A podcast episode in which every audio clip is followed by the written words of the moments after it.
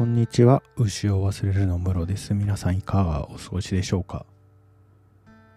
ちょっと思い立って、春野七重さんのパパトールドミーっていう漫画があるんですけど、集英社ヤングユーコミックスで連載されていたという。で、連載開始が1987年で、連載終わったのが2004年とかみたいなんですよ。ただ、まあ、続編みたいなのが2019年ぐらいまで出てるっぽいですね。まあこの作品僕高校生ぐらいの時に読んでて、だから本当連載が終わったあたりですよね。2004年とか5年とかにおそらく読んでたんだと思うんですけど、非常に面白い漫画でして、職業作家のお父さんと娘の父子家庭の話なんですよ。で、まあ、特に初期の方は、父子家庭ゆえに起きる理不尽なことみたいなのが作品の基軸にあって、で、これを、まあ、知的でハイセンスな親子、父と娘が乗り越えていくっていう話なんですよね。で、まあ娘の方の視点が中心の話と父の方の視点が中心の話とがあってまあ両方面白いんですけど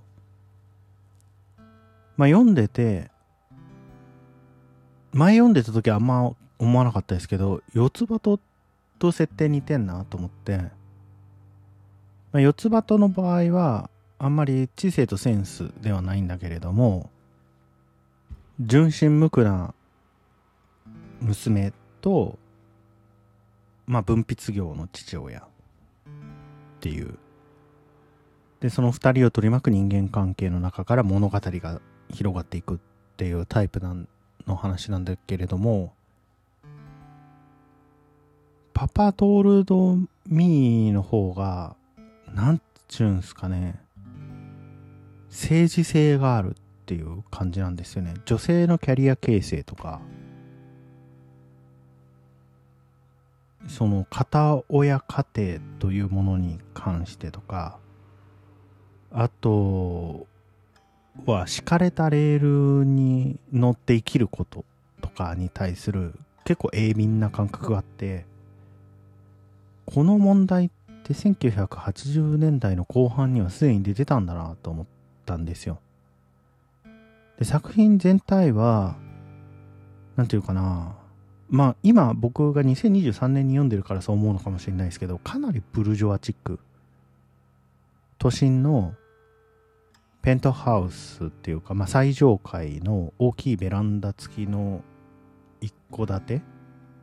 2LDK かおそらく 3LDK で L が結構でかい感じの部屋に住んでいて多分今買ったらあんなのいくらするんでしょうね。45億円するんじゃないですか。45億円でも場所によっては買えないかも。で主人公的場知恵ま的場知世さんっていう名前なんですけど主人公の千世さんは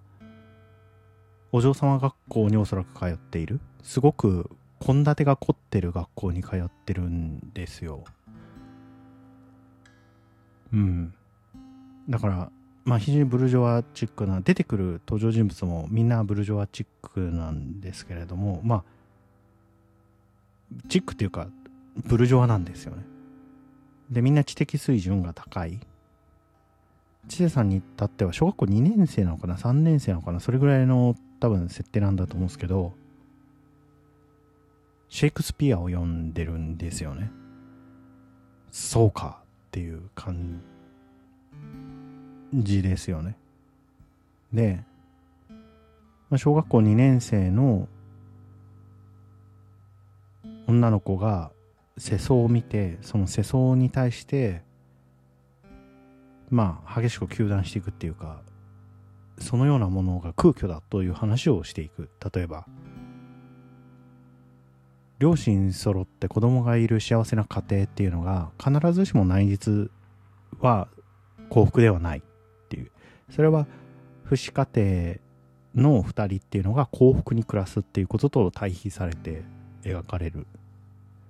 わけです。だからでこの作品の中でまだ10巻までしか読み返してないのでちょっと何とも言えない。これ全部で25巻。プラスその続編的なシリーズなのでその後ろの方を読み返してないんでちょっと何とも言えないんですけど10巻まで読み返したところだとやっぱり自分自身の人生を自分自身で作り出すみたいなことが市場の命題としてあると。で自分自身の人生を自分自身で作り出せないことみたいに対する恐怖があり親からの圧力とか自分の能力不足とかでそのようなキャリア形成ができないことに対する絶望感があると。で出てくる登場人物幸福そうな登場人物っていうのは編集者だったりとかお父さん文筆業だったりとか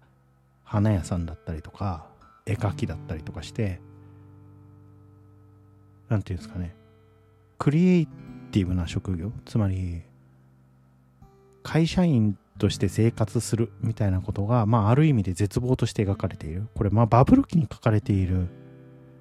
話なんで、まあ、一方ではそういうこともあるかもしれない。いいんですけど、銀座の超人気ホステスだった女性っていうのが花屋さんを開業するっていう話があるんですけど、1986年から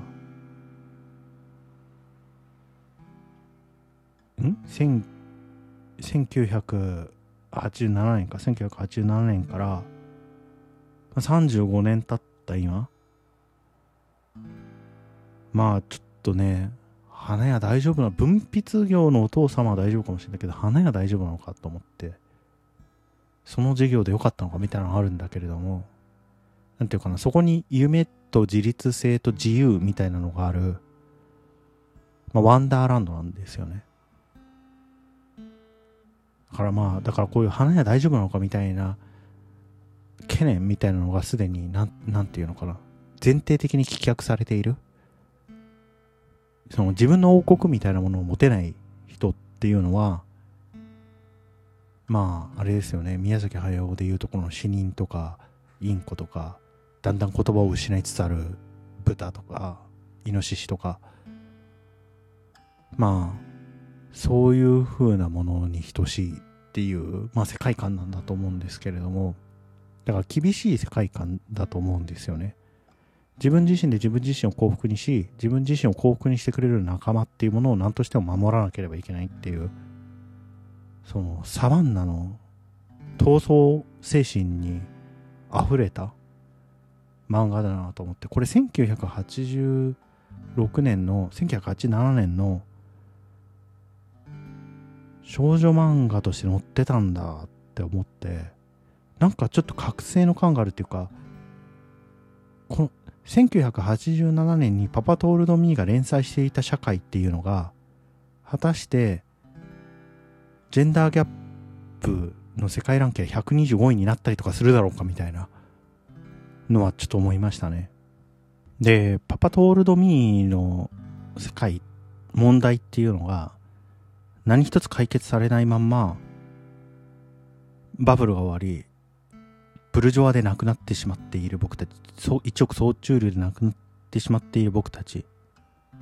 さらに局面は、選曲は悪化しています。この35年経って、みたいな気持ちになりましたね。非常に考えさせるところの多い。すごくこの作品についていろいろ考えた人の意見を聞きたいですね。どう読まれてきたんだろうパパトールドミー。すごく気になります。よかったら教えてください。お便りフォームでお待ちしています。それではまたお会いしましょう。ごきげんよう。